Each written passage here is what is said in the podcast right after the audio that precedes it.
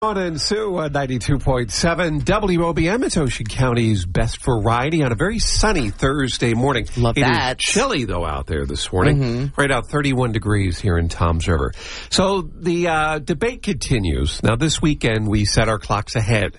We spring ahead one hour. We Yes. move ahead. We lose an hour's sleep, but we do have more daylight We have later daylight. in the day. Yes. So we asked you at home the question which you would rather have. All right, there are three ways to look at this. The current way we do it now, where we set the clocks ahead in the spring and we fall back in the fall. No. Okay? There is then the idea of keeping daylight savings time, which would be one hour ahead all year round, or the idea of standard time, What is that? which would be, you know, the regular time, you know, back to, you know, an hour. Okay?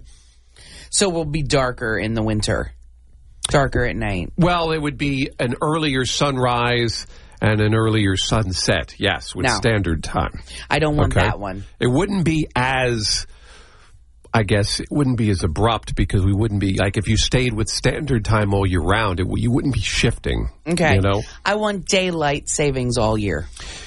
Uh, Is that possible?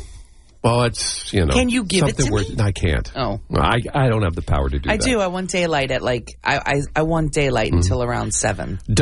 WPLG television in Miami did a story about this, and they asked medical experts Mm. Oh. what their thoughts were. What is the best scenario, health wise, Okay. when it comes to the clock?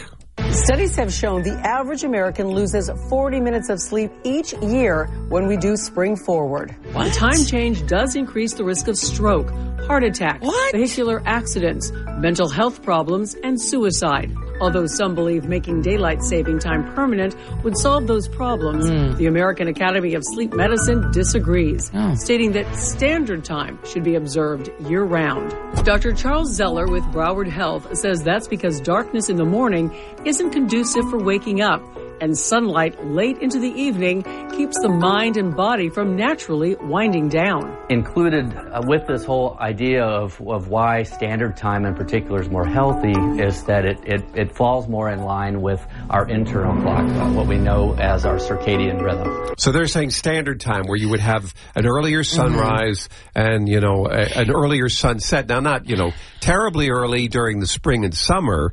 But it would be, you know, not quite as, you know, they, they're just saying it being light until Right, almost right. nine o'clock at night in summer is not conducive to sleep. I still would go with daylight. Yeah. It seems like, you know, all those uh, things that they did mention when we turn the clocks back, all those illnesses and sicknesses. Oh, ahead.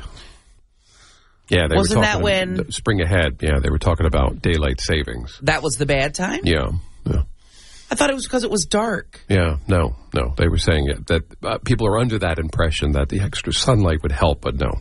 Oh. I heard that totally wrong then. Yeah, you okay, did. um I did.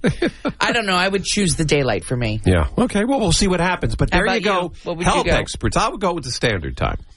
Okay. All right. I mean, you know, Mm-hmm. I don't need it to be light at Christmas until nine o'clock at night. We love hearing from you. Call us in the studio at 732-237-9626. Powered by